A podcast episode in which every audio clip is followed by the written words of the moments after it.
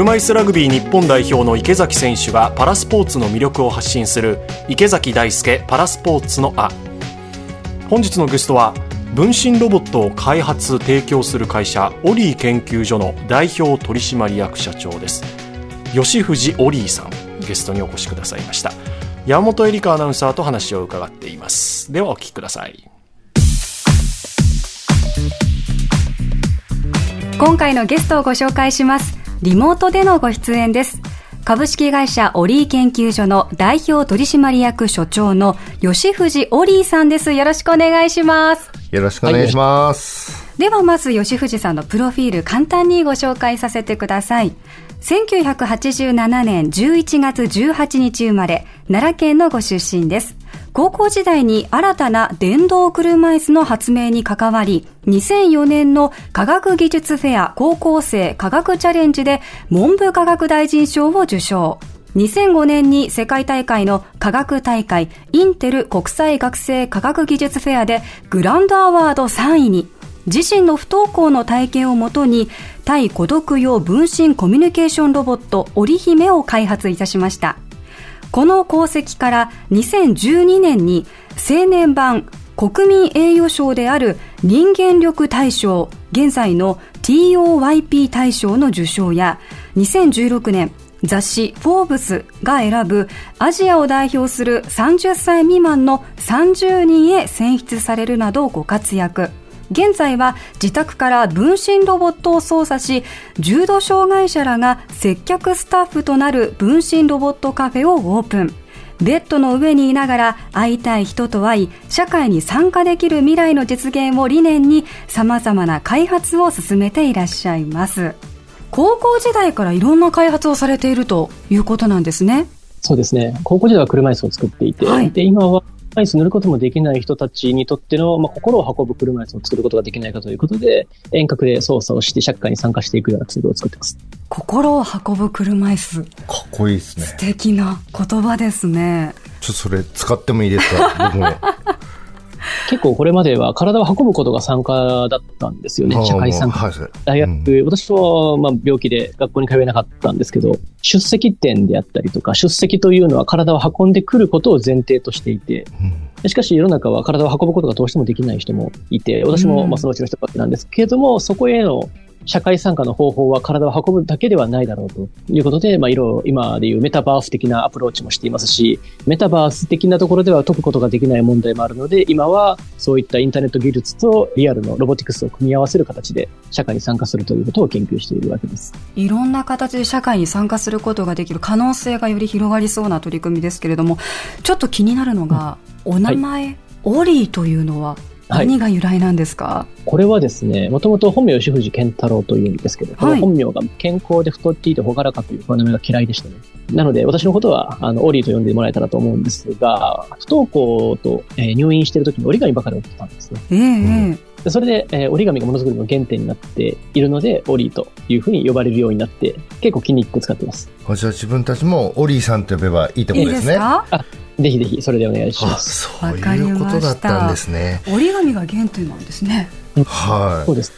それだけいろいろ折り紙でいろんなものを作ってて、その頃からなんか作るものが好きだった感じだったんですか？作ること自体は昔から得意でしたね。創作折り紙をやったりとか、割と空き時間があるとものづくりをしているように。人と話すことが得意ではなかったので、一人で黙々とものを作っている、そういう幼少期でした。それが今手がけていることにつながったってことなんですよね。社会に参加したりとか、人とコミュニケーションすることがとても苦手な人間だったので、視力にとってのメガネであったり、脚力にあっての車椅子みたいに、コミュニケーション能力っていうものって今まで結構根性論でなんとかしたと思うんですけど、うん、そこを解決することができないかなというところも私の研究分です。確かにそこはなかったですね。ね結構英語力だったりとかで今ね、いろんな通訳ソフトがリアルタイムで声だって海外の人と会話することができますし、コミュニケーション能力とか、友達を作る能力ってみんな苦労している割に、精神論でなんとかするっていうの状態なんですよね。うん。これ、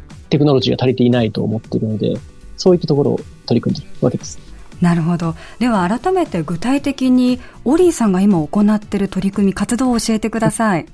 我々オリー研究所はですね、孤独をどうすれば解消できるかとということを研究に掲げている、え、チームです。まあ、孤独という問題っていろいろあるんですけれども、まあ、自分が孤独だ、辛いっていうふうに思ってしまう状態のことを言うわけですけれども、まあ、私たちも今、例えば超高齢化社会であったりとか、コロナ禍などもあって、外に出ることができなくなった時に、自分は孤独だというふうに思ってしまって、とても辛くなることってあると思うんですよね。まあ、しかもこのまま生きていくと老後、まあ、平均寿命と健康寿命には約10年ぐらい差があると。で、そこをどうやって自分らしく生きていくのかということを人類は誰も知らないと。それを、じゃあ今寝たきりの先輩たち、まあ寝たきりの患者ですけど、寝たきりの先輩と我々は呼ぶようにしていて、要は私たちがどうすればそこを生きていけるかということを、その先輩たちである、今障害を持っているメンバーたちと共に、寝たきりでも働ける社会をどうすれば実現できるかと。それを研究し、今分身ロボットカフェであったりとか、体を動かすことができない人がベッドの上からロボットを操作して、ウェイター、ウェイトレスを行うと。まあ、そういう実験を行っています。どういっ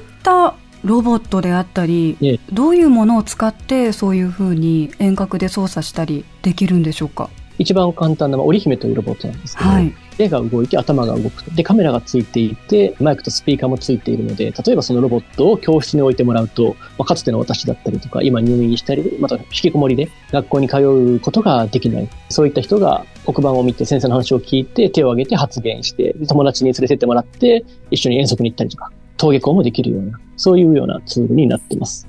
例えば、喋ることができない人は合成音声だし、え操作することが難しい人は視線入力とか指先のスイッチだけで動かせるようにすることによって、様々な身体障害の人が操作できるようにしている。じゃあ本当に寝たきりの方であっても、人とのコミュニケーションが可能ってことですね、はい、そうですね。会話もできますし、今や、例えば ALS という病気がありますけれども、はい、もう眼球しか動かすことができない人であっても、近くの人たちとコミュニケーションをとって喋って、ロボットを操作して、例えばドリンクを配膳して、知らない人たちと友達になるっていうふうな、そういう事例が今、まさに進んでいると思います。へえ、すごくないですか、ね、ちなみにこの織姫ってどのような形してるんですか、うんうん人型といえば人型なんですが、うん、あまり人には似ていない、どうとでも取れるようなデザインにあえてはしていて、はい、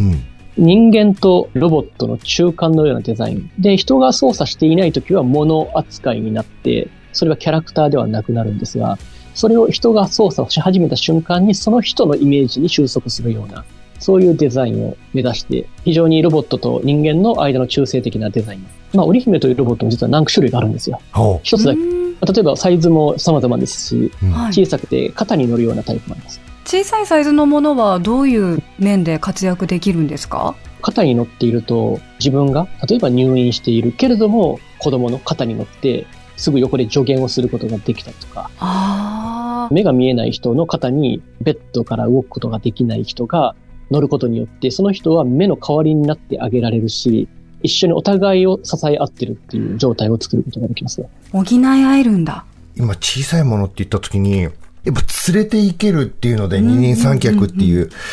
それってすごくいいなと思って、自分もアメリカ行ってた時に通訳欲しかったんですよ。うん。でもその分身ロボット小さいやつがあれば、それで通訳してくれるってことですよね、日本から。そうですね。私も開発中のもう10年前ですけど、シリコンバレーがやっぱり今盛り上がってるという時に、そこをこう旅するときはロンドンにいる友人に入ってもらって、ええ、だいぶ時差はありますけど、向こうは夜なんですけど、うん、えー、一緒にね、まあこう英語が達者なメンバーに入ってもらって、まあ研究のピッチを手伝ってもらったりとか、そういうことをしていましたね。えじゃあ、例えばアメリカ行きます。アメリカの現地の日本人の方が通訳入ってます。でも現地には来れないので、じゃあ自宅にいながらも、その分身ロボットを使って、自分は車椅子ラグビーやってるんですけども、そのあの、会場に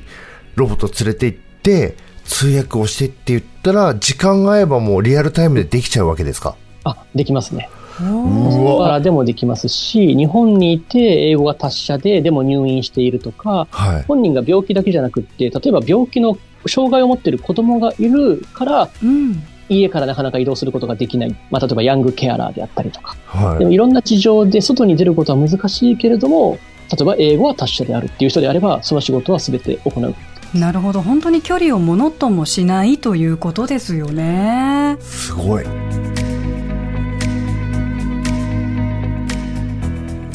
白いですね。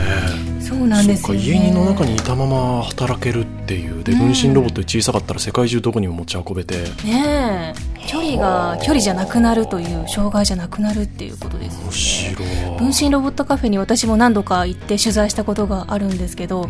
本当に自然なコミュニケーションなんですよねロボットの先にいる寝たきりの方と普通に接客を受けて注文してっていうことだったので可能性広がりますよね。ね仕事の幅がもう無限に広がっていきますね、うん、とても面白いお話でした。以上池崎大輔パラスポーツのあでした